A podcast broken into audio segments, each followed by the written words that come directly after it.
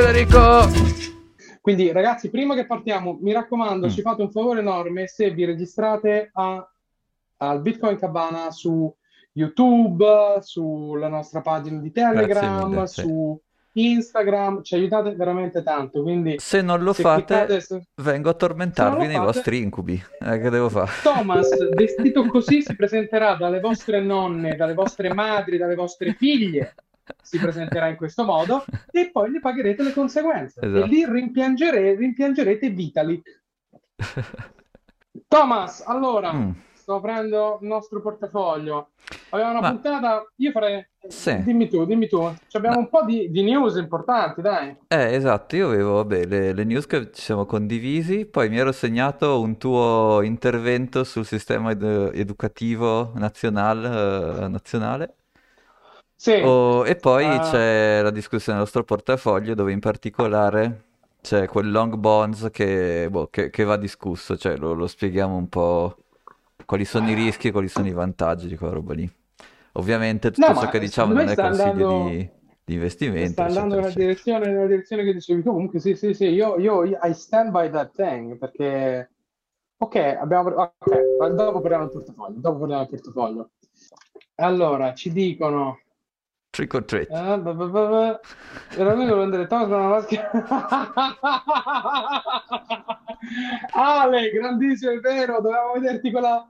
Ci dice per Halloween volevo vedere Thomas con una maschera di lattice della zia Lagarde. No, poi mi spavento anch'io. Dopo mi spavento anch'io. Avrebbe, no. avrebbe sicuramente fatto più paura di quella che ti sei Sì, no, poi mi, mi vedo allo specchio e mi viene un, inc- un infarto, no, no. Esatto, esatto, esatto.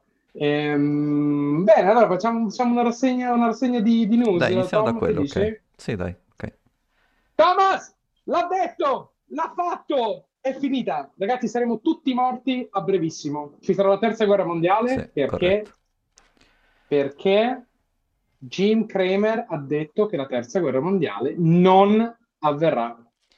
Non poteva stare zitto Siamo per un giorno, no. Siamo fregati, è finita, è finita. Tempo due settimane scoppia la terza guerra mondiale, Mm. lo sappiamo. Grazie Jim, grazie Jim.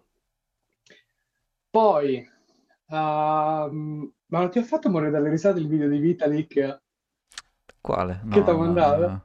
Ragazzi, c'è un video che gira su Insta, su, scusa, su X, eh, di una che, una, una affascinante intervistatrice che va da Vitalik e gli fa, Mm. Vitalik, qual è la tua pick-up line preferita? Mm. Vitalik la guarda come se avesse visto un fantasma e fa What?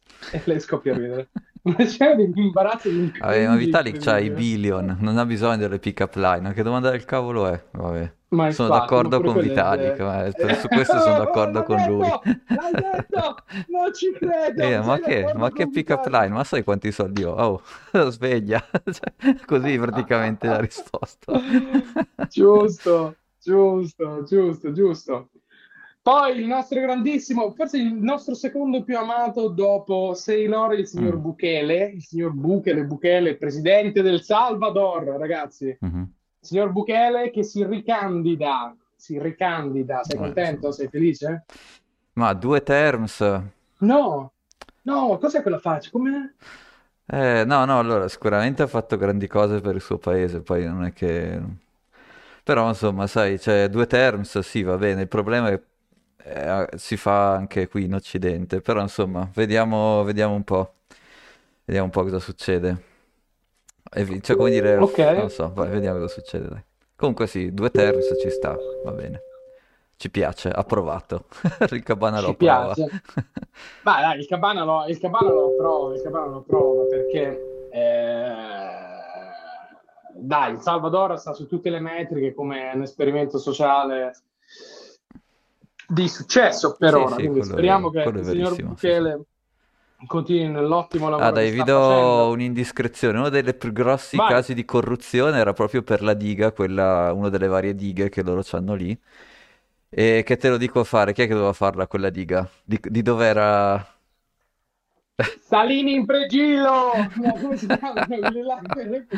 Vabbè, Made in Italy ovviamente. Cioè dire che la corruzione si eh, fa in eh. due, quindi, come dire, anche la parte salvadoregna eh, era lei che No, non, lo non accettava... so chi era, eh. I eh, signori di Salvini non ci vogliono male, ho detto prima No, vabbè, è una ditta che fa, una holding che fa capo, eh, ovviamente, a una società italiana, che, che fa dighe in tutto il mondo e si vede che se c'è da oliare un governo, lo olia, ecco, diciamo così.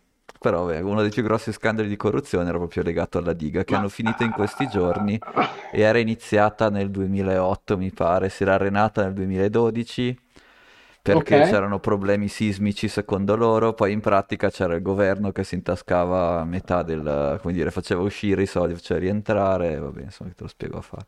ok, Comunque, e ok, una delle frasi che ha detto Bukele molto giusta è quando non c'è la corruzione ci sono soldi per tutti. Quello è sicuramente vero perché se il Eh 90% certo, dei, dei tuoi soldi finisco- finiscono in tasca ai tuoi amici, Sì, è eh, difficile eh, fare le esatto. cose. eh. Mm. Esatto, esatto, esatto, esatto. Um, ragazzi, poi dobbiamo dire una cosa, Thomas, perdonami. Mm. Il signor Gary Gensler, Gary Mm. Gensler, no? Il signor Gensler, ragazzi, quello della, quello della Sì. SEC che deve approvare, che deve sapere, è uguale a Pippo Franco, diciamolo, è identico vero. a Pippo Franco, è verissimo. Sembra il fratello minore di Pippo Franco, sembra, è uguale per Diana, è uguale. Quindi adesso l'abbiamo detto, Gary Gensler assomiglia a Pippo Franco. Comunque, scusa, mi rifaccio un attimo al tema di Jim Cramer, Mhm. perché Mhm. c'è un bellissimo articolo l'11 ottobre. Il signor Kramer dice Bitcoin sta per andare giù di brutto Mm. E sapete tutti quello che è successo nello scorso, Grande negli scorsi Sì, 20 no, Jim giorni. niente, non Jim, sbaglia, non ne sbaglia Jim una, è precisissimo. Al contrario, ma non ne precisissimo. sbaglia uno, al contrario, è sempre lui. Poi, che ti volevo dire?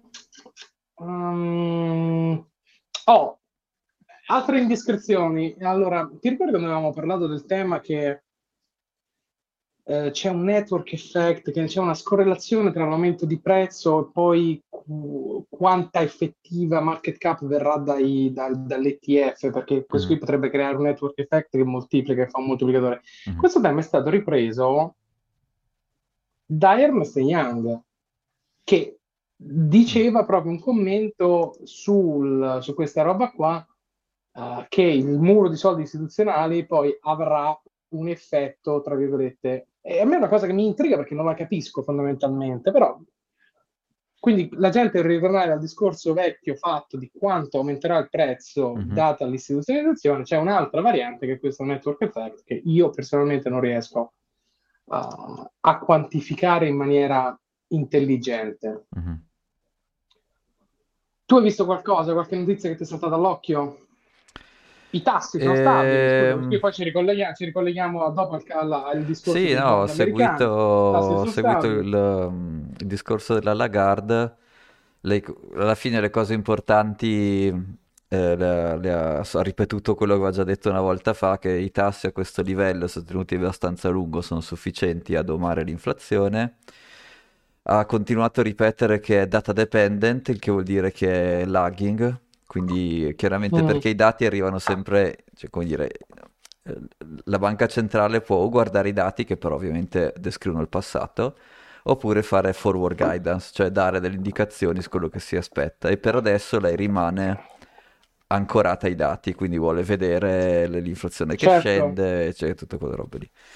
eh certo. E, ecco, la cosa interessante che ho visto mentre faceva quel discorso lì è che in realtà i mercati sono andati in su, come se fosse una specie di, di, di primo, di prima pausa dovish, di primo, di primo sentore di colomba, di- che effettivamente lei dice che terrà questi tassi a lungo, però poi in pratica se vedi, se vedi ad esempio cos'è la Germania GDP 0, già questo, già questo quarter e quello prossimo forse sarà anche peggio.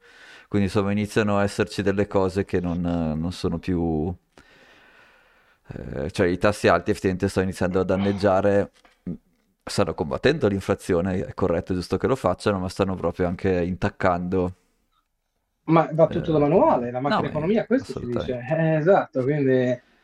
Ma eh, hai visto tutti questi articoli che le transazioni immobiliari sono, scusa, non le transazioni immobiliari solo, ma anche le emissioni di mutui, sta tutto andando, cioè sta tutto diminuendo in maniera molto molto Sì. sensibile. Sì, diminuire i mutui vuol Uh, dire diminuire la liquidità, a diminuire la liquidità fa diminuire l'inflazione, quindi questo è corretto, è esattamente quello che deve succedere. La domanda è ovviamente quanto a lungo li tengono questi tassi e quando iniziano a tagliare, quello è la domanda. Lì hanno fior fior di studi macroeconomici, non macroeconomici, econometrici, dove sostanzialmente loro sanno dov'è il punto ottimale, dovrebbero sapere dov'è il punto ottimale per non far saltare l'economia, perché ovviamente tenere il, ta- il costo del denaro così alto manda zampe per aria a vari settori industriali, tra cui quelli molto capitalintensi, come quello dei mutui, come i settori Mhm. bancari, eccetera.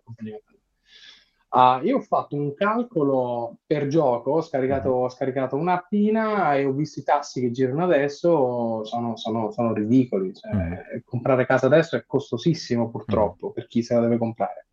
Quindi ci sta che le transazioni immobiliari stanno giù. Eh, e tra Um, l'altro chiamata del Cabana da ormai da, da un bel po' che il real estate noi non lo tocchiamo, ma continueremo a non toccarlo fin tanto che non vedremo dei parametri che ci piacciono adesso, non ci piacciono. esattamente, esattamente. Possiamo già immaginarlo, perché tanto, tanto Tom, cioè, eh, cioè, secondo me ci sarà un- un'ecatombe, ma su due o tre valori, cioè, anche il fatto, scusa, io riflettevo l'altro giorno, c'è il collasso demografico che è all'orizzonte, ok? Non è per i prossimi cinque anni, quindi non lo metterei nel portafoglio, Mhm. ma quello lì andrà a cambiare anche la struttura della ricchezza, ci sarà un botto di asset in vendita. Sì, anche se non sono, secondo me non è così chiaro che cosa succederà. Eh, però di- di- aneddoto divertente su Twitter, sì sì, su Twitter qualcuno chiedeva le soluzioni dell'INPS, come si fa a risolvere, se non mi ricordo bene, cosa bisogna fare con l'INPS. Alla fine l'unica situazione, l'unica situazione, l'unica, cioè l'unica cosa che può succedere è che lavoreremo fino a 90 anni. Cioè, tutto- tutte le altre soluzioni non funzionano perché c'è l'immigrazione. No, Oh, l'immigrazione stai facendo uno schema di Ponzi, assolutamente non cambia niente. L'unico modo di tenere in piedi l'INPS è che tu lo devi lavorare fino a 90 anni o la chiudi, però non... Cioè, importare Oppure, lavoratori oppure, anche se oppure, fossero lavoratori attivi, eh, non vuol dire che non cambia no, assolutamente no, niente. no, no, no, no, no, assolutamente no. Oppure tassi la creazione di ricchezza da un automa, Oppure digitale oppure ti inventi delle nuove, digitale delle nuove forme di revenue, certo. di creazione del Certo, valore. certo. Ma se, se no è, cioè, è un aereo che sta andando contro un muro, cioè, è evidente. Cioè, il collasso demografico che è preventivo, ma si conosce la, la diminuzione demografica, non voglio chiamare, non voglio fare allarmismo, non è un collasso demografico, è una sensibile riduzione eh, della popolazione che ci sarà nei prossimi 50 anni, non può non avere effetti su il real estate, um, sistema pensionistico, sistema produttivo. Quindi qui ancora stiamo a parlare del salario minimo, senza accorgerci che se siamo 40 milioni, chi lavora, chi le tassa, chi ci paga le pensioni? E la Avanti, distribuzione dei avanti lavoratori? Cabana, Sì, facciamo, paga tasse, lavora, avanti. facciamo venire 20 milioni di africani, va bene, ma non tutti sapranno fare, se vengono subito dall'Africa, dei lavori Ma ah, anche del se li terziario. facessero, hai solo spostato il problema di un po', è uguale a prima, cioè non cambia assolutamente niente. Eh, Ma non lo possono fare, è gente che non ha studiato, non, non sono tutti dei, dei super professionisti che pigliano il barcone, è gente che ha una situazione socio- socio- sociodemografica che non può sopperire ad alcuni tipi di lavoro nel terziario, può sopperire nel secondario, nel primario, d'accordo, però non, non- non inventiamoci cose. Quindi sì, c'è- ci deve essere un modo per trovare una soluzione, perché sennò eh, eh, non va. E Oh, che dici, vuoi... Parliamo vado con del... la mia invettiva? Sì, parliamo di questo, sono per cu- un po' curioso, io non mi sono preparato parlando, tantissimo perché non è... parlando, Eh, vai. par- è il tema dell'educazione. Allora, la- l'educazione dello Statuto Albertino con l'Unità d'Italia ehm, istituisce la- l'obbligatorietà della scuola per alfabetizzare un'Italia dove c'era tra il 70 e l'80% di persone analfabete, forse anche di più, forse picchi del 90%. Nel senso, l'Italia era un paese largamente agricolo, in fase preindustriale, erano tutti analfabeti. Se fa l'Italia, ci sono d'Italia, fanno lo Statuto Albertino e dicono dobbiamo insegnare a sta massa di poveracci a scrivere e a leggere, perché sennò non andiamo da nessuna parte. E ce la fanno, mettono l'obbligatorietà fino alla terza elementare, mi sembra, poi fino alla quinta elementare, finché arriva il fascismo che con la sua volontà innovatrice, la volontà ammodernatrice del sistema italiano, ormai comunque se ti fai i conti c'erano già un paio di generazioni che erano state eh, alfabetizzate, una o due a seconda di dove vedi, Quindi c'è un paio di generazioni alfabetizzate, si rendono conto che va pompato il sistema di alfabetizzazione per creare delle masse molto più educate. Mm. Quindi la riforma che fanno i fascisti era riforma gentile, credo si chiami, dove sostanzialmente modificano la scuola dell'Unità d'Italia e la rendono sostanzialmente identica alla scuola di oggi, con pochissime variazioni.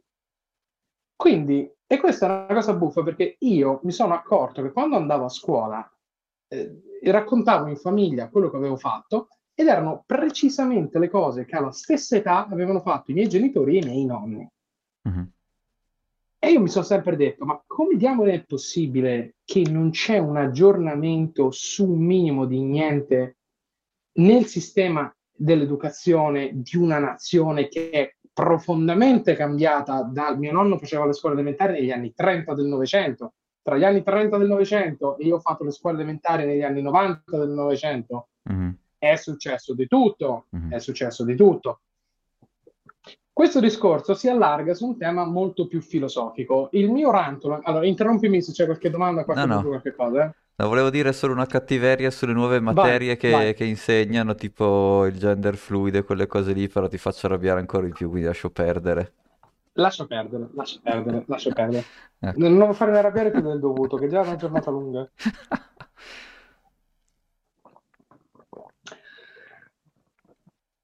Dove, dove, allora, allora, quello che io, quello che io metto in grossissima, e il buon Gianluca ha fatto questo scherzo su, su, su Twitter, dove, su X, dove diceva qual è il luogo comune che ti fa più arrabbiare, eccetera, eccetera. Io ho scritto l'educazione in Italia funziona L'educazione in Italia funziona nel suo essere errata, secondo la mia visione, quindi non mi prendete che io ho la, la scienza in fuga, non certo, ce l'ho. Questa è la, la visione, visione del Cabana, mica questa, visione questa la verità è la visione del Cabana. La visione del Cabana è la seguente, la scuola italiana, il sistema educativo italiano è profondamente eh, fuori sincrono dalle necessità del mercato del lavoro e della società di oggi. Perché? È vero che l'Italia è una nazione ricca di storia, di arte e di letteratura, ma lo scibile umano che va insegnato per creare esseri umani che contribuiscono alla ricchezza collettiva non può essere dire tre volte a un ragazzino che cazzo è successo durante le guerre puniche. Questo per me è inconcepibile. O ancora peggio, perché non mi piaceva per niente, la letteratura. Fantastica la letteratura, ma se vuoi fare il professore, lo scibile classico che io adoro perché sono innamorato della storia, meno della letteratura, ma la storia mi piace da morire, non può essere la roba obbligatoria per 13 anni nell'educazione di un popolo, perché è inutile. Quindi quella roba, secondo me, deve esistere e deve essere mantenuta a livello facoltativo, ma devono esistere delle nozioni di base della vita quotidiana di tutti che non possono essere che cavolo scriveva il Boccaccio nel 300 a me leggere una novella pornografica del 300 non mi aiuta un cavolo. A me serve sapere come, si, come funzionano le tasse, come funziona la roba informatica, come si fa un'azienda, come si crea ricchezza, come si crea valore aggiunto per cui ne beneficia il singolo e la collettività. E questo non può avvenire dall'imposizione di materie di stampo umanistico per 13 anni. Cambiatela come vi pare, io la soluzione non ce l'ho. Quindi è ridicolo che una riforma scolastica fatta durante il fascismo sia ancora largamente la base dell'educazione di un popolo. Perché poi l'altro discorso è, e qui mi riconnetto, ah, ma gli americani sono delle capre. Manco per il cazzo, manco per il cavolo. Gli americani sono infinitamente specializzati e che esistano esseri umani infinitamente specializzati su una parte microscopica dello scibile umano fa sì che queste persone creino degli avanzamenti di cui poi ne beneficia la società. Creare dei generalisti che conoscono tutta la letteratura dal, dai tempi dei greci al Novecento o che conoscono tutta la storia o che conoscono tutto, siamo dei generalisti classicisti. Questo, a parer mio, non contribuisce a creare ricchezza, che è fondamentalmente lo scopo che dovrebbe avere una persona nella società, fare del bene per se stesso e fare del bene per gli altri, sotto la forma di ricchezza. Quindi il mio rantolo nasce dal fatto che è completamente inadeguato sfornare generazioni di gente che non ha coscienza di come funziona il sistema finanziario, di come funzionano i mutui, di come funziona il, il ciclo del debito, che non conoscono i mercati, che eh, si trova a dover combattere già con un sistema fiscale complicatissimo, mm. perché il sistema fiscale italiano è molto complesso, e non ha ricevuto un minimo di, di, di, di educazione. Quindi io ho questo, questo risentimento con tutto che io amavo quelle materie, io adoravo latino, avevo 9-10 in latino, mi piacevano tantissimo le materie uh, di quello stampo là, però poi obiettivamente um, non hanno creato, non mi hanno aiutato a, a, a, ad essere una persona di successo nella vita se non poter raccontare due, due storielle magari a cena con qualcuno e impressionarlo perché sai che cos'erano le, le bucoliche scritte da Virgilio duemila anni fa. Mm. Sì, fammi, fammi essere... smussare un sì. po' qualche angolo perché sì, capisco cosa dici, Vai. però diciamo io la metterei più giù così. Beh, conoscere la storia in realtà è estremamente utile, però ad esempio quando io ho studiato storia sia al liceo che anche prima, gli eventi di storia economica me li sono sempre andati a cercare per i cavoli miei, quindi non... quello, cioè anche spiegare la storia con una serie di eventi e di battaglie. È un po' ma chi se ne frega, nel senso va bene, si sono tirati le, le lance, no? si sono affondati le navi, ok, ma poi... Ma... E quindi dal punto, dal punto, di vista del commercio cosa, cosa, stava succedendo? Che cos'è che è cambiato? Perché hanno voluto fare le battaglie in quel posto lì, in quei modi lì? Cioè, diciamo, almeno alcune materie andrebbero, come dire, almeno orientate a farti capire come ha funzionato il mondo nel passato, che è una cosa utile, molto utile, io non, non credo che sia completamente inutile. La letteratura, boh, non lo so, diciamo, deve essere la tua passione, io non, non, sono mai stato molto appassionato, quindi non lo so, però capisco anche lì che se è una tua passione tu devi avere una, una intro uh, su come dire, un overview di tutto la puoi anche avere, ma tra avere un overview di tutto e, e, e, avere, e conoscere zero di finanza, magari bilancia un po', fai, fai 50-50, eh, esatto. non lo so. Cioè, cioè, impara come funziona prendere un mutuo, impara come funziona prendere un finanziamento per un'auto, impara che eh, la golden rule, che il 30% di quello che guadagni lo devi risparmiare, il 30% investire, il 30% spendere, e impara come funzionano gli strumenti finanziari di base per fare un mezzo investimento, se ha, vuoi fare l'imprenditore, un anno o due insegnare come si apre un'azienda, uh, come si fa il reporting del, della contabilità, come si crea un prodotto, come si espande, come ci si va sui mercati. Mm-hmm. siamo un po', capito? Io adoro la storia, non, non mi fa intendere, anche a me piace da morire la storia. La storia economica è affascinantissima, come dici tu. Cioè, leggevo, leggevo, un libro di storia economica dove ti spiegava che l'invasione dell'Egitto da parte dei Romani, in realtà l'imperatore Augusto aveva creato un beneficio uh, colossale per l'economia dell'impero romano perché aveva aperto dei porti sul Mar Rosso che andavano in India. E mm. quindi tipo faceva vedere il GDP che aumentava nell'impero romano perché c'era un influsso di merci pazzesche da, dalle mm. Indie, ad esempio. Questi sono fatti molto interessanti, bellissimi. A me sarebbe piaciuto avere anche delle nozioni di base allora, io personalmente non so tu, mm. ma io al liceo non ho mai aperto Excel o PowerPoint. Mai al no. liceo, al liceo eh? no, io l'ho, l'ho aperte all'università. Mm. Al liceo, carta e penna, a scrivere i temi, a fare le cose a mano. Ma chi cavolo, nel mondo moderno, quando ti dovrà mai capitare di scrivere? Beh, io non ero molto bravo in italiano, anche perché Vabbè, ehm, i- nei miei temi mi, fer- mi firmavo, scrivo sempre per il Klondike Daily, che era il giornale di, di Paperone, il Klondike Daily. E quindi ok, facevo finta di essere un giornalista, in tutti i miei temi, devo, devo essere sembrato specie psicopatico con questa maschera poi. E quindi facevo finta di tutti i miei temi, di qualunque tema, ero, io immaginavo di essere questo giornalista del Klondike e scrivevo con la sua prospettiva. E, cioè, sono cose divertenti, però sono abbastanza, come dire, la cosa più utile a cui ti serve avere una cultura molto ampia è effettivamente una delle cose più importanti che devi fare so- nella tua società, diciamo, nella tua uh, società, non intendo generale, la tua, cioè la tua compagnia, come si dice, la tua SRL, Vendere è, una- è raccontare una storia, quindi avere qualche idea di come si fa storytelling, quello è abbastanza importante, però è una roba che esatto. in un mese l'hai, l'hai smarcata, non è che hai bisogno di... cioè, come dire... Ma, ma cioè, infatti, ma infatti in, in 13 anni io sono d'accordo che l'educazione infantile deve essere più basica, quindi non mi fraintendo, l'educazione infantile devono imparare a leggere e scrivere, ma quando si è forse al liceo, è al liceo che io ho Sì, anche secondo me il problema più grosso è il liceo, sì. e e là, cioè non è possibile che io arrivo a 19 anni e mezzo suonati, anche lì, ma perché 5 anni di liceo? Si può fare tranquillamente, si può ridurre in 3 o 4 anni.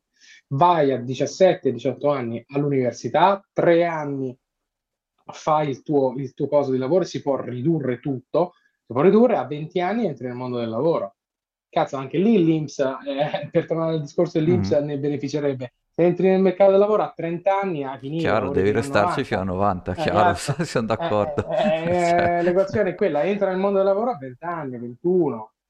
Che cavolo andiamo a studiare? Poi anche lì sull'università io ho dei grossi dubbi perché c'erano tante materie ridondanti, c'erano tante materie inutili messe lì per fare, per ficcare qualcosa dentro. Ma la cosa grossa era secondo me il liceo. Ok, il liceo non è possibile che non ci sia anche, anche- anche qualcosa sulla ricerca, perché cavolo, non tutti vanno a lavorare in azienda. C'è qualcosa anche sullo scibile di altre materie. Io ho fatto chimica per tre anni a fare cazzo le- le- le- le- non mi ricordo come si chiamavano quella roba di, di- di mescolare due molecole e vedere che scappa fuori.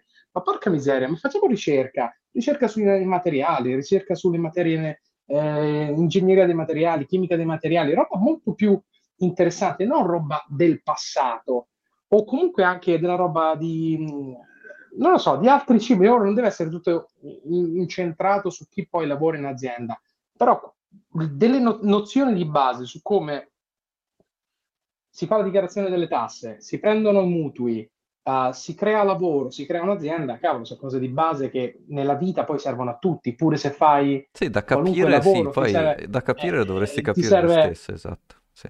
eh, eh, esatto, ti serve capire che cos'è un ETF, ti serve da capire, non, non metti i soldi alle poste sotto il materasso, devi capire che le poste investe in qualcosa, devi capire in cosa investe, cioè non, non- non- eh, ci sta a insegnare le cose, ma ci deve essere nel corso del cavolo di cinque anni un minimo di educazione generica di come funziona la vita dopo che te laurei, come si cerca un lavoro, scrivere i Mhm. curricula. Ah sì, Cioè, cazzo, ma io- noi siamo autodidatti, ma nessuno ci ha mai insegnato come si... Cioè, tu per trovare un lavoro quando sei grande devi saper utilizzare Excel, devi saper utilizzare PowerPoint, devi fare delle presentazioni della Madonna, devi saper scrivere un curriculum, non te sto di manco delle lingue perché mi pare ovvio, e devi saper affrontare un, un colloquio di lavoro dove tu fai vedere che sei una risorsa adatta a fare quel compito. Ma tu sai tutto di Dante Alighieri, di Pirandello, e non sai come cazzo si scrive un curriculum. A me questa è una cosa che mi manda in bestia, perché sì, è cioè completamente sbilanciato, sono fuori sincrono sì. è fuori sincrono. Poi insegniamolo Pirandello, insegniamolo Dante, insegniamo tutto, ma in maniera molto più ristretta, molto inferiore e tante cose spostate a temi di fa- facoltativi universitari. Ti vuoi laureare in lettere, fallo, benissimo, ben venga, ma non lo puoi insegnare alle masse per 13 anni di fila Mhm. perché eh, crei una popolazione che non sa confrontarsi con le popolazioni simili del resto d'Europa o del resto del mondo. Io mi ricordo, non so se era il caso tuo, forse eh, c'avevi tanta gente dell'Est Europa all'università? Eh, no, no, né Io mi negli ricordo States quelli dell'Est qui, no. Europa, Mm. Specialmente quelli dei Balcani, dove gli facevano, gli insegnavano un sacco di matematica. Io mi ricordo i ragazzi dei Balcani, ad esempio, che arrivavano all'università e facevano questi esami di matematica a gonfie vele, molto di più di tanti altri paesi. Quindi, quindi forse dare un imprinting all'educazione secondaria del, del liceo ha dei vantaggi su delle cose. Quindi uh, questo mi permette di dire. Ma ti dirò di più, anche le scuole tecniche, porca miseria. Le scuole tecniche o le Fachhochschule in Germania, le Techniekschule in Olanda, sono scuole che sfornano fior fior di ehm, operai specializzati, gente che sa lavorare il legno, gente che sa lavorare il metallo, gente che sa costruire cose, che per l'amor di Dio, per chi non piace studiare, ma vuole entrare nel mondo del lavoro come un professionista, sono scuole che ti preparano molto molto bene. Quindi, eh, non so, una, una svecchiata collettiva, mettere facoltativi tanti temi noiosi, vecchi, e sincronizzare con le necessità vere della gente quello che è cinque anni che sta lì a sede a fa, a fa eh, niente, perché finisce a fare niente. Perché poi è anche noioso. Mhm. Tutta sta roba teorica vecchia, quindi io ho questo grosso... Poi parliamone, ragazzi che ci ascoltate al cabano, dite la vostra, eh? cioè qui è, è, il classico salotto, dite quello che pensate, ma per me eh, dare una svecchiata a tante cose inutili e metterci cose utili potrebbe essere un segnale per creare generazione di gente che sa che cosa gli succede quando finiscono di studiare. Sì, esatto. Che magari quando vanno e cercano di... che, che non chiedono l'affitto obbligatorio, no? Cos'è il diritto all'affitto, quelle robe assurde. Come- o, o meglio, se le chiedono almeno capiscono cosa chiedono, ecco. Entrare nel mondo del lavoro, come si fa un concorso pubblico? Come lo fai? Come si Sono fa figlio di... Ah no, scusa. un'azienda? Ah no, scusa. Come si fa? Co- co- come si fa un'azienda? Come si ma- fa il marketing di un prodotto all'estero? Che cosa vende? Che cosa non vende? Come Eh, vendere? Era una delle cose professionisti? più Come importanti. vendere? Mm. Come funziona il ciclo del debito? Come funziona il ciclo dei soldi? Cos'è un venture capital? Cos'è un private equity? Cos'è una banca di investimento?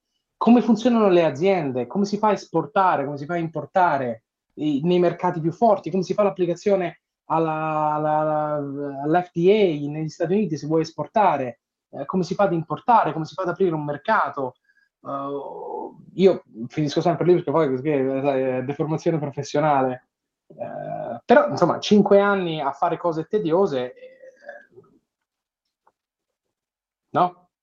Cioè, si potrebbe fare Sì, meglio. Si sì, potrebbe sì, fare di meglio. certo. Poi ci sono delle statistiche tipo dei... della qualità del... adesso, una misura strana, un incrocio tra QI e la qualità, del- la qualità delle cose che sai. E per carità, e per carità, su quelle statistiche lì la scuola italiana non penso vada malissimo. Il problema è che poi, come dire, anche lì sono tutte statistiche un po' fini a se stesse, quello che conta è, cioè dal lato pratico riesci veramente a fare essere una parte funzionale della società e capire come gira, come girano gli ingranaggi o no? Perché se no qualcun Esatto, altro capirà per esatto. te e capisce quello che vuole, o insomma. Esattamente, c'è questa esaltazione del, del, del, del, um, uh, gli italiani secondo me adorano le eccezioni brillanti, gente che ama eccezioni di successo, ma bisogna creare bontà per tutti, secondo me, cioè nel senso va bene quello che è il genio che fa così, ma le masse non sono tutte in quel modo. Bisogna creare un sistema dove il pinco pallino qualunque ha le risorse per avere una vita dignitosa e queste sono capire come funziona il sistema e dargliene del valore e ricevere una contropartita che è una vita dignitosa creando un'attività. Um, questo qui secondo me può essere fatto appunto tramite lo scorporamento di alcune, di alcune cose completamente inutili nel mondo, nel mondo scolastico. Uh, che poi adesso io ti ho parlato di PowerPoint, ma PowerPoint è già obsoleto in una maniera incredibile, però chi lavora si troverà sempre a dover fare delle presentazioni, Mhm. uh, si troverà sempre a dover fare dei calcoli, insomma. Uh, io il mio primo lavoro è stato fare calcoli su Excel dalla mattina alla sera, facevo l'analista, tutto quello che facevo, e facevo, facevo girare numeri su Excel dalla mattina alla sera e poi li mettevo su una presentazione e li mandavo, li mandavo a, a chi di dovere. Mhm. Cavolo, eh, cioè, ho scritto 5 anni, ho scritto 13 anni di temi a mano, mai qualcuno mi avesse insegnato come diamine fare una presentazione, come diamine mettere roba su Excel, come fare calcolo, queste robe qua. Sì. Quindi questa è la mia invettiva contro queste cose. E poi, e poi che ci si lamenta che gli americani o gli americani che nelle altre nazioni sono delle capre. Chi se ne frega? Non hai bisogno che tutti sappiano tutto, però hai bisogno che qualcuno sappia molto in profondità qualcosa molto, che abbia una vista ad imbuto su una cosa e la sappia molto bene. E noi abbiamo questa, questa spocchia di pensare che questo sia deleterio, perché poi le masse sono stupide. Non è che le masse intelligenti eh, danno un valore aggiunto superiore alla società, cioè non è che se sai tutto il Deuteronomio eh, sei più di valore per la società. Sei di valore per la società se conosci qualcosa talmente bene che puoi renderla fruibile o, Mhm. ehm, o puoi farla aumentare. Quindi, e in questo gli anglosassoni sono estremamente specializzati, gli angloamericani, e hanno secondo me un, un ottimo modo di creare gente eh, che eccelle in, in determinate parti delle- delle- delle- della conoscenza. Questo è il mio, questo è il mio punto. Sì, poi sai, anche pensando a cosa riesce a fare ChatGPT, Cioè, la tua conoscenza generalista inizia a valere sempre di meno, cioè già, già non valeva tanto, ma inizia a valere sempre di meno, Eh, quindi occhio a non, a non, come dire, non calcare troppo la mano lì, insomma. no, esattamente. No, Che dici? esattamente, esattamente. Vai. Eh, no, stavo guardando l'orario per... eh, Beh, sì, magari passiamo, facciamo passiamo, vedere i passiamo al grafici e poi passiamo al nostro portafoglio, che non penso dobbiamo toccarlo più di tanto, però... Allora, Vai. grafici, ne ho preparati 6, mi pare. E il primo è molto semplice, è disposable income contro consumption, contro le spese. Quindi in giallo c'è la riga delle spese e in bianco c'è la riga dell'income, personali questi, quindi non delle, non delle società. E vedi che di solito uno si aspetta che uno spenda meno di quello che guadagna, questo sempre dati eh, americani. E di solito puoi vedere che la riga gialla sta più o meno sotto la riga bianca, però alli- dall'inizio del 2023 in realtà gli americani stanno spendendo di più di quello che hanno a Mm, disposizione. ok. Quindi questo è un po' qu- quanto può andare avanti, no? Finiscono i dicendogli soldi finché gli danno debito. Finché gli danno debito, finché avevano questi excess saving dalla- dallo stimolo, però anche quelli eh, abbiamo visto qualche puntata fa che stanno, insomma, stanno iniziando a terminare. Quindi effettivamente questo vuol dire che stanno andando in leva, no? Che stanno usando più soldi di quelli che hanno. E Sì. quindi questa è una di quelle situazioni da, da- da tenere sotto, sott'occhio, perché chiaramente la- l'esempio più grosso del- della, della popolazione che va in leva è il 2008 con i, con il il... grande crash. Esatto, quindi attenzione quando questa cosa va avanti per troppo tempo, vuol dire che ci sono molti soldi finti, quindi molti asset che valgano dei valori finti in giro, e quindi da tenere, tenere sott'occhio in generale. Il grafico dopo invece sono il mod- gli- le modifiche in, in- in arancione sono le- i eh, delta che sui tassi di interesse della Fed, non ovviamente quelli ufficiali che la Fed ha già fatto, ma sono la stima che- su quelli che verranno. E ok. sostanzialmente se vanno sopra lo zero di a destra c'è lo 0% rispetto insomma, a quanto lo zero è la- lo stato attuale, eh, se vai sopra eh, sale, quindi aumenti ancora i tassi, se vai sotto scendi. Quindi E sost- taglieranno i tassi, questa è la previsione. il mercato dice che ci sono ancora fino a marzo addirittura 2020 la possibilità che i tassi rimangano dove sono, si alzino addirittura, anche se di poco, e da marzo in poi scendono. E questo è importante per il nostro portafoglio perché noi siamo entrati dentro i, i bond. Siamo Eh entrati un sì, po' presto, quindi effettivamente il, il valore della nostra posizione è sceso perché il rendimento dei bond è salito un po' all'inizio. Però diciamo che iniziano a esserci dell'agreement anche sui mercati che questa situazione non può andare tanto avanti, cioè adesso questo è mercato americano, il mercato europeo secondo me lo vedrà un po' prima questa inversione del- della- de- della- dei tassi che da, da- da aumentare scenderanno, però un'altra cosa importante da vedere è che per poco che possono aumentare, quindi qui mi sembra tipo un altro 0,25 punti massimo, hanno da scendere tantissimo, quindi da quindi a fronte di un più 0,25 hai un meno 3,5%, no? E quindi, come dire, è molto skewed in, per- in quella direzione lì. Però comunque era interessante vedere il timing, quindi queste non sono...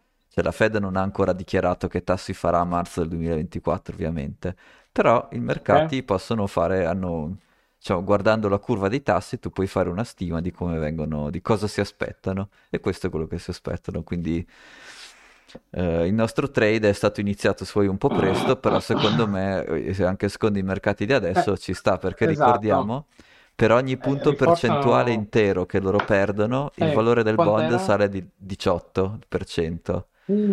Quindi è, è Mm, molto, la simmetria è, è gigante, no? Quindi tu stai quindi dicendo eh, che sì, 3,5 per 18 fa, un botto. fa Eh, un non, non è, botto. non è lineare, è addirittura sale, cioè ha una forma un po' strampalata, però fai conto che Fa, 3,5 ses- è... fa mm, 63, fa Sì, 63. fa tantissimo. Quindi a fronte di perdere eh, 0,25, facciamo lineare che è più facile, 0,25 è 4,5, quindi a fronte di perdere un 4,5% di valore dei bond, tu ne puoi guadagnare il 60%. Quindi adesso questa cosa qui, questo trade adesso è veramente chiaro. Noi siamo entrati quando non era ancora così chiaro, però adesso è abbastanza, cioè, secondo le, Ma... le aspettative del mercato è abbastanza chiaro. Eh, esatto, cioè questo dà, dà, valore a quella tesi, sono d'accordo anch'io. Forse non abbiamo preso il timing eh, odierno, ma il fatto, io, io, io rimango, rimango, su quella visione. Cioè, se tu mi chiedevi a tre mesi avresti fatto no, perché mm-hmm. i tassi sarebbero rimasti alti, però hai ragione, i tassi non possono rimanere così alti e se c'è questo moltiplicatore sul, sul pricing, la mossa dei bond, secondo me, è e rimane vincente. La vedremo alla fine dell'anno prossimo, di quanto. Sì. Sicuramente lo sarà, sicuramente. E questa invece è una, una tabella che fa vedere qual è il, il gr- dubbio più grosso, perché noi stiamo dicendo, stiamo valutando il valore della nostra posizione in bond rispetto al rendimento che danno, quindi sappiamo che se il rendimento scende il, il valore sale, questo vuol dire la matematica eh. dei bond è ferrea. L'unica sì. cosa che gli puoi dire contro questa cosa qua è, è, è scritta in questa tabellina qui. E vedi eh, il totale del 2023 ti fa vedere, questo in billion, questo sì, quanti billion di dollari sono stati emessi per i bond a 2 anni, 3 anni, 5 anni, 7 anni, 10 anni, 20 anni, 30 anni okay. e altri strampalati strumenti. Insomma, alla fine del 2023 saranno emessi 3.3 trillion di bond, ok? Di, su varie scadenze, adesso possiamo anche vedere la cura delle scadenze, ma è interessante.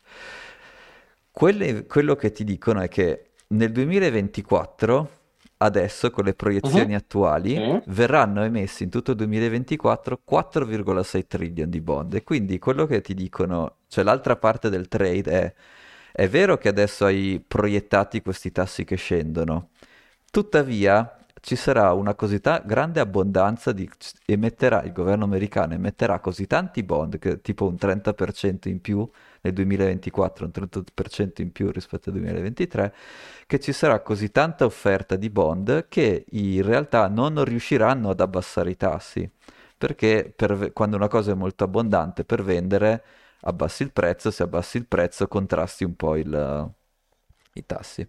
E quindi questa è, è l'unica cosa che gli si può dire contro la posizione dei bond, che, cioè che avranno un issuance, che ci saranno tantissimi bond in vendita. A questo punto qui però quello che dovremmo fare come, come, analisti, come non analisti di un non fondo che, non, che, non, dà consigli di investimento eccetera eccetera è andare a capire sì. ok è, questo è offer, no? questo è, è, supply se vuoi e la domanda come va? Perché come dire tu mi stai dicendo l'anno prossimo ah, ci sarà tu, molta tu, supply tu... ma eh, non vuol dire eh, niente certo. mi stai guardando a metà dell'equazione bisogna capire il, il demand quale sarà no?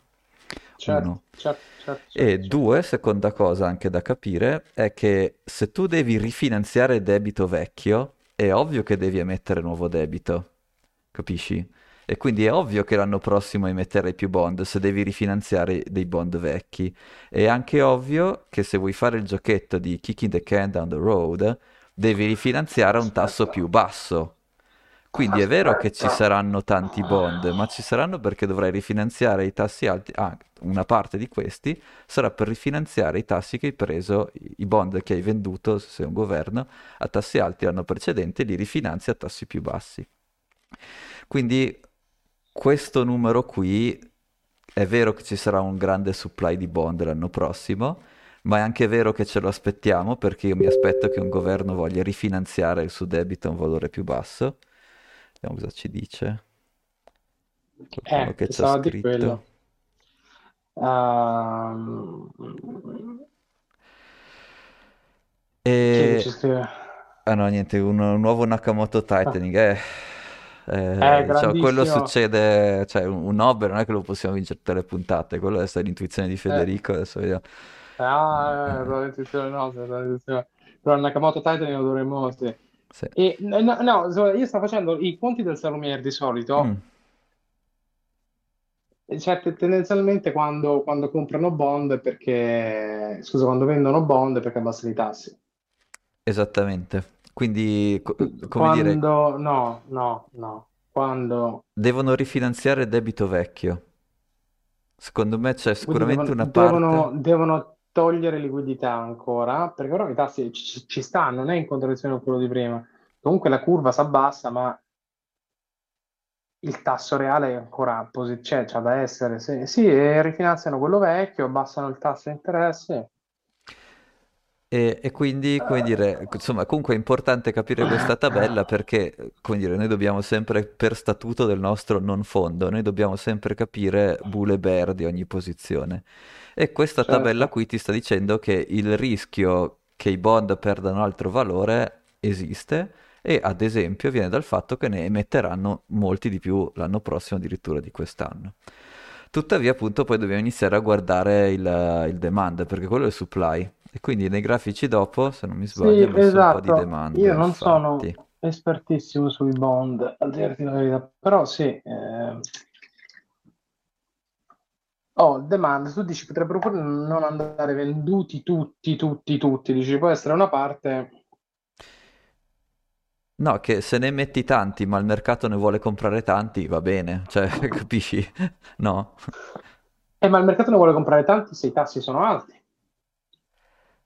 Oppure se c'è qualche evento macroeconomico per cui hanno bisogno di fare un flight to safety che, che vediamo dopo.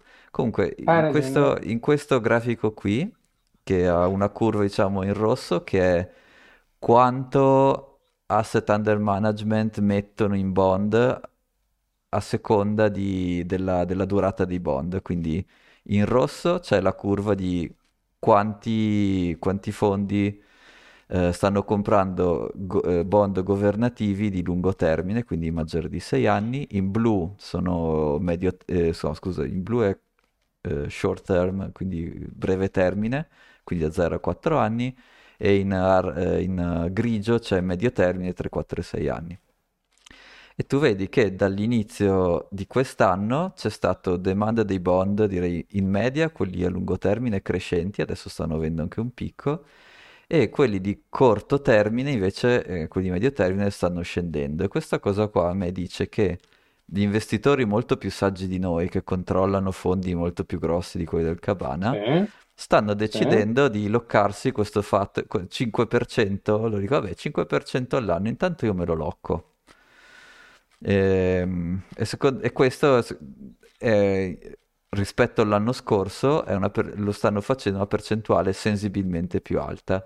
Quindi iniziano ad esserci più fondi che decidono di comprarsi questi che sono rimasti, diciamo, magari liquidi o che hanno Certo, deallocato, adesso stanno certo. reiniziando a riallocare dentro i bond. E questi sono, eh, questi viene da eh, fondi americani. Nel Sì. grafico dopo invece ho i compratori No, internazionali, quindi by foreigners. E Oh, questo, è il cla- è il- questo si vede un po' più di anni per fortuna, e qui si vede il classico flight to safety, no? Quindi è una riga che ti dice quanti, 2000, eh, sti- pe- sì, so- saranno 2008, billion eh, inflow. Sì, penso siano billion, ho tagliato il... sì, sicuramente sarà in B, eh, no, potrebbe, sì, non lo so, però comunque sì, è tanto.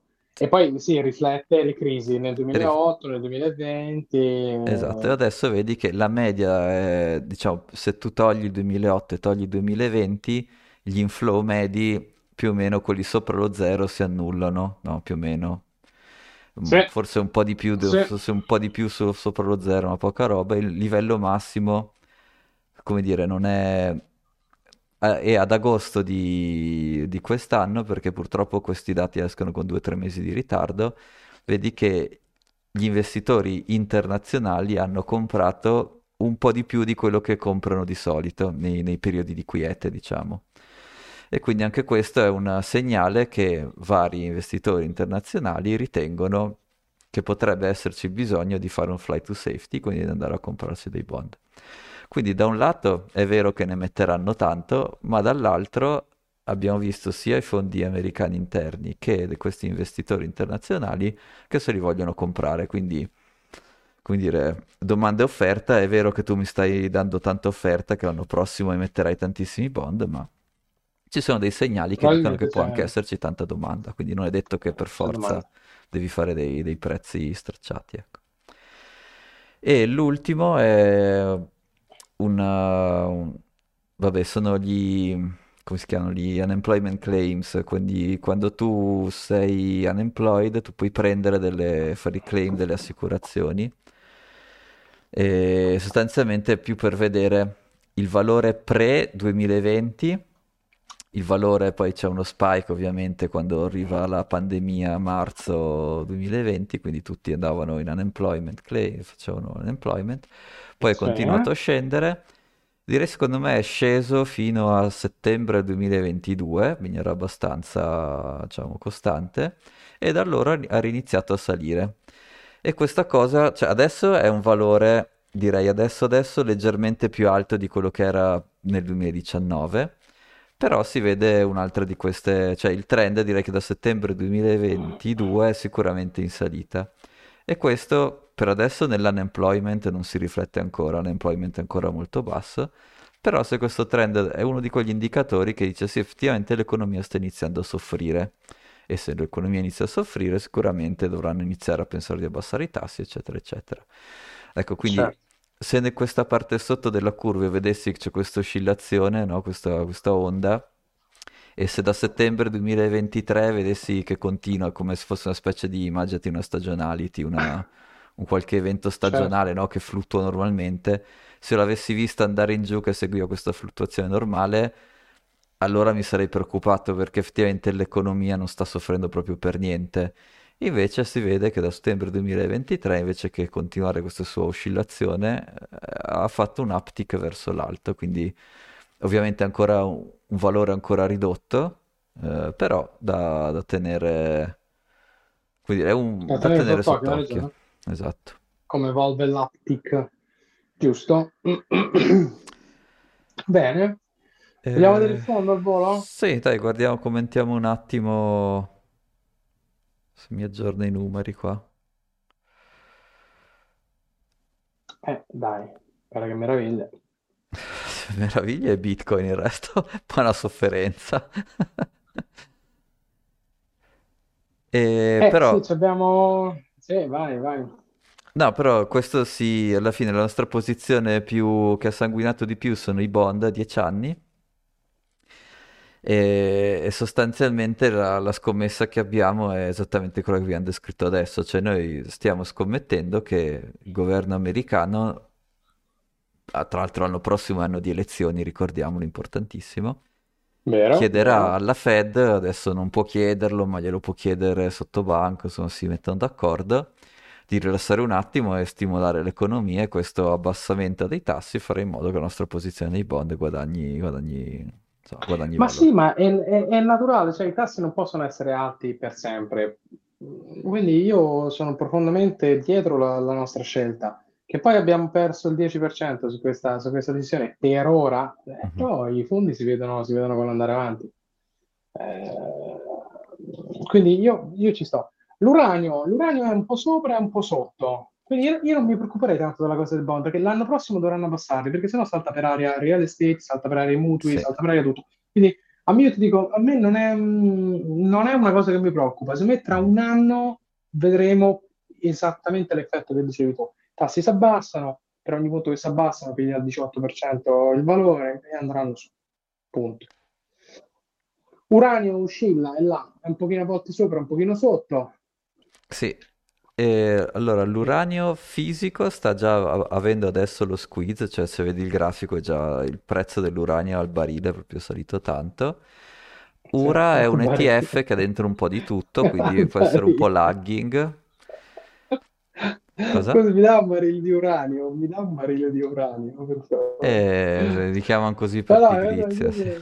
sì, sì, sì, è vero, è vero, è vero, Ehm, Però sì, secondo me qui scusa. invece si vedrà Eh, benissimo, cioè, mh, venerdì ne ho parlato con, con gli amici di cos'è, Augmented BTC e CypherGat e alla fine, ad esempio in Francia hanno dovuto ridurre eh, un- una centrale, la funzionalità di una centrale nucleare perché non sono riusciti a trovare uranio sul mercato, quindi è un mercato che sta ah, andando addosso ad uno squeeze, nel senso che non ce n'è in circolo eh, perché va raffinato e anche, scusami, va arricchito. E eh, le società che fanno l'arricchimento sono anche un bottleneck, quindi ci sono tutta una serie di motivi per cui strutturalmente, eh, il, il cambiamento strutturale del mercato energetico farà sì che ci sarà domanda più alta per l'energia nucleare. Secondo me, io anche secondo me, rimango, Sì. fortemente dietro questa decisione. Anche perché, ricordiamolo, è l'unica opzione che permette di salvare la faccia di questi green transition. Certo. Perché mm, wind, turbine, turbine eoliche, la più grande produttrice in, in Germania, che è la Siemens, una branca della Siemens, Sì, ha dovuto chiedere una- un bailout praticamente al governo tedesco perché vendere le turbine le vendevano in perdita e adesso non, non potevano più continuare a venderle in perdita. Certo, E la- certo, l'efficienza di queste turbine sì, c'è, però non, non durano quanto una centrale nucleare. mm, come dire, il costo dell'energia ammortizzato sul tempo da centrale nucleare è eccessivamente più vantaggioso rispetto a certo. quella solare eolica, ma perché ha bisogno, come dire, il mantenimento, ma immaginati anche semplicemente la logistica della- del mantenimento. Hai parchi Sì, eolici dappertutto, parchi solari su tutti i tetti di tutti, no? Perché così no, facciamo, facciamo solare sui tetti di tutti. La maintenance di, di una roba del genere è, cioè, è un'operazione gigantesca. La maintenance di una certo, centrale nucleare, cioè sai esattamente dov'è, eh, come dire, è molto più certo, quindi, cioè, certo, logisticamente, eh, co- poi magari la complessità tecnica sarà maggiore, però cioè, logisticamente certo. è, è preciso, insomma, come cosa. Ti offre base load, quindi non è che di notte non va o se non c'è vento non va, quella va sempre. Quindi hanno, come dire, Eh, esatto, non è soggetto alle fluttuazioni delle, delle rinnovabili. No, no, e io, Tom, è, è inevitabile, cioè se decarbonizziamo l'economia, l'unica cosa con cui lo puoi fare è con un mix in cui sicuramente il, il- il nucleare è più preponderante di quello che è stato fino ad oggi. sì. E quindi Uh, su questa Pharma, posizione qui io sono tranquillissimo. Pharma secondo me ti preoccupa perché tu Pharma non lo vedi succedere, Sì, anzi è successo una di quelle cose, cioè questa di settimana qua ci sono gli cose... earnings di Pfizer e Pfizer ha praticamente già abbassato tantissimo le assunzioni, ha fatto licenziamenti e il motivo è quello che, cioè intuitivamente gli analisti del- usando i dati degli anni scorsi con le pandemie avevano queste proiezioni di vendita stratosferiche. Quest'anno non hanno fatto, le, le- ovviamente non hanno venduto tanto quanto vendevano durante la pandemia e quindi tu hai un certo. miss delle attese degli, degli analisti e quindi quella cosa lì Ah, è per forza che, che soffrono. Poi magari sul lungo periodo, come dici tu, su esatto. 5-10 anni, invece in realtà sta cosa ri- rimacinerà. Però sì, adesso non... Adesso è leggermente sotto. No, scusa, è un altro bel su se stessa ha perso, perso questa anche una buona, un buon 10%, Sì, però 9%. la nostra locazione era molto piccola, quindi No, abbiamo è questo. Allora, contenuto... tutte, mm. eh, esatto, tutte le posizioni che abbiamo in perdita avevamo allocato veramente poco, quindi il peso sul totale è bassissimo. Ehm, difesa, mi stupisce che sia sotto. Anche a me, ma sai, Due, sono fluttuazioni. Questo, questo fluttuazioni, pure secondo me ETF, sono fluttuazioni di un ETF. sì. Ehm, consumer goods eh, o sempre necessarie, pure questo è sotto. Sì, Uh, questo me è molto interessante che sia sotto e secondo me segna, è un segnale di un consumatore indebolito. Quindi forse è, come dire, la, è la scommessa giusta, ma anche qui siamo entrati un po', un po' troppo prima, un po' prima del... come dire, ovviamente il ok, timing perfetto non, nessuno lo può indovinare, però forse anche qui siamo entrati un po' prima di- del, del dovuto. Cose. Ti butto là un Mm, pensiero che possiamo fare per un'allocazione delle prossime puntate, mhm. potenzialmente. Um, come negli anni 2010 ci sono state le Facebook, eh, Amazon, Tesla e compagnia cantando, secondo te questa decade, uno, prima domanda, vedranno un rallentamento? Le famose FANG, come le chiamavano? Perché se non lo vedono, tu dici potrebbero noi ce l'abbiamo già nell'S&P, nell'S&P, ma eh, tu dici potremmo levare il peso. Ma a me interessa il macro trend, come lo vedi tu. E la seconda domanda che ti volevo fare è, ha senso, alla luce dei vari discorsi che facciamo, automazione del lavoro, tassazione, eccetera, eccetera, andare a investire su qualche cosa che potrebbe essere disruptive in questa decade come sono stati i FANG nella scorsa? Allora, Traduco in italiano mm, AI. vai, sì. Qualcosa, qualcosa andare a investire in OpenAI, un ETF che abbia dentro roba le prime 20 società che fanno AI, becchiamo la nuova Google di questo decennio e Sì. Allora, questo ragionamento qui lo devi fare quando sei 100% sicuro che sta ripartendo l'economia, sta ripartendo quantitative easing, stiamo ritornando alla situazione che c'era 2010-2011. Perché se tu invece, eh, come dire, fin tanto che ci sono i tassi alti, assolutamente no, cioè è un modo, è un modo comodo di perdere soldi, cioè non- no, assolutamente no. Però sicuramente prima o poi questi tassi scenderanno, prima o poi che ci sarà una grossa crisi o no, quella vediamo. Secondo il mio orizzonte è se non succede nel 2023, massimo all'inizio del 2024, poi 2024 è anno di elezioni, quindi cercheranno di stimolare in Non tutti i succede modi. più, dici, esatto. Quindi se non su- cioè, possiamo iniziare a guardarla, possiamo tenerla lì in pausa ancora un paio di mesi e tra un paio di mesi, se siamo convinti che i tassi inizi- iniziano a scendere, quindi il, il- costo del capitale in anche per Q2, queste in Q2, cose, come lo vediamo in Q2.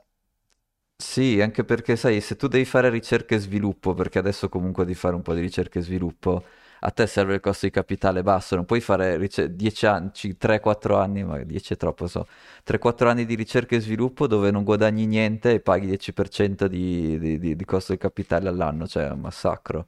No, quindi Certo. queste, queste bet esplosive, tipo il- l'ETF sull'AI, mi piace, va bene, magari troviamo la robotica, che, che mi sembra più interessante dell'AI, però vabbè, qualcosa troviamo. Sì, Però dobbiamo del genere. aspettare che ci siano i tassi bassi, perché sennò questi vengono prendi a, in faccia così, cioè non, non è il momento, insomma. Certo, certo, certo, certo, certo. Va bene, va bene. Dai, ci siamo. Che dici? Sì, ehm, ti racconterò una, una curiosità. Ero domenica in Vai. una chiamata con questo gruppo di, di investitori dove ci sono dentro appunto alcuni o diciamo che hanno gestito fondi grossi, si sono ritirati o gestiscono ancora, e c'era un esperto di, di corpi celesti che ha fatto una lezione sull'eclissi e ha fatto vedere come la nervosità dei mercati in realtà è collegata alle, all'eclissi. Ma una roba, cioè, Attenzione, va- io attenzione. allora c'è ti, differenza ti- tra, tra causa, causation and correlation. Ok, però attenzione che, guarda che, perché correlation e Aspetta, causation, allora, aspetta, causation secondo aspetta, me non c'è perché non può esserci, ok? Non può esserci causation, perché non ha Allora, senso. ti- Cioè, ok, ok. Io lo so dove stai andando. Allora, quindi mm, tirano fuori i grafici e c'è, e tu vedi i grafici che si sovrappongono. sì. Non so se questo è il caso, non mi permetto di dire se è o non è il caso, ma ehm, c'è un'infinità di distribuzioni randomiche nella natura che puoi mettere vicino, ma e quello è l'esempio, l'esempio esatto di correlazione, cioè sono correlate, ma non hanno cause comuni o non sono, non sono... Però sai, dal Però punto il di vista statistico, di, di ottimizzare, cioè, eh, ho capito che se ci fosse anche il nesso causale, allora sarei molto più tranquillo. Ovviamente non può esserci, non deve, cioè, non ha senso. Però ti giuro, è una roba incredibile. Quindi, cioè, non, eh, e, e s- ti vi dirò solo questa cosa: tra due settimane è previsto, cos'è, 9-10 novembre, è previsto questo solstizio della Luna. Adesso non, non- chiedetemi, io non sono un Fatti astrologo, non lo so. fatti dare l'R2, fatti dare l'R2. In una Altissimo, distribuzione... cioè è come se fossero lo stesso grafico, una roba assurda. Per chi ci ascolta, l'R2 è un valore che nelle distribuzioni viene dato alla regressione, cioè quanto hanno in comune. Se l'R2, l'R2 è un parametro di quanto sono veramente correlati due cose. Mhm. Quindi se Cioè, l'R2 è alto, ok. vuol dire che c'è... Correlato Quindi, vuol solamente dire che si muovono più o meno uguali, non vuol dire, cioè, per il esatto, motivo non quindi lo non sappiamo, magari che non esiste causali. neanche magari il motivo, eh, cioè, però, eh, quindi, cioè, die- 9-10 novembre, Eh, che cosa ci sta? Dovrebbe esserci un Black interrotto. Monday, una, una roba tipo il Black Monday Ah sì? dell'87, Oh, una roba così. Questa è, questa è l'attesa, eh. Questa è la schedina, questa è la schedina del cabana. È la cabana. 9 di- Tanto noi siamo, Spiega, siamo tranquilli, abbiamo il nostro 40 e passa per cento in cash. Se entro fine anno non succede niente, basta. Appena alzano i tassi andiamo, andiamo a pesca di, della, del, del, del eh, next big thing. eh, Cioè, eh. Esatto, esatto, perché, anche perché signori molto più ricchi di noi hanno fatto mosse per avere più liquidità. Ah, ricordi eh? Quindi a, sì, a me quello lì ha fatto molto pensare, eh? anche a me, anche a me. pensare, Ci stiamo riferendo a- perché alla li- eh, filantropia di Soros, quella, giusto? la filantropia di Soros che, che è stata chiusa, è stata venduta e quindi noi ci siamo chiesti se l'hanno venduta perché vogliono cash, se vogliono cash perché sanno che vogliono comprare qualcosa, se vogliono comprare qualcosa forse c'è qualcosa che andrà sul mercato in vendita, Sì. no? E quindi comunque eh, la posizione del Cabana per adesso è aspettiamo, tanto non abbiamo che abbiamo, che Se abbiamo fretta. aspettiamo, aspettiamo col cash in mano Se entro fine anno non succede niente, basta, iniziamo ad allocare, va bene, cioè non, sta bene così. C'è Sì, sì, Bitcoin che fa tutto lui, Esatto. fa posto.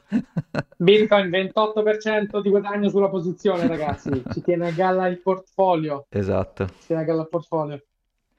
Fighissimo. Dai, con questa Va news bene, dell'eclissi cosa della, della, della Lunar, Ragazzi, qualche... il 9-10 novembre, quando è il 9-10 novembre? Sì, l'intorno, adesso mi ricordo, l'intorno, tra due se- massimo due settimane comunque. Mega crash, Black Monday. Poi il detto così con questa, con questa maschera Oh, oh, oh, oh. essere... Grazie Thomas, ci rivediamo Grazie a settimana prossima. Ciao, grazie a Ciao a tutti. tutti. Settimana prossima. Ciao, ciao, ciao. ciao.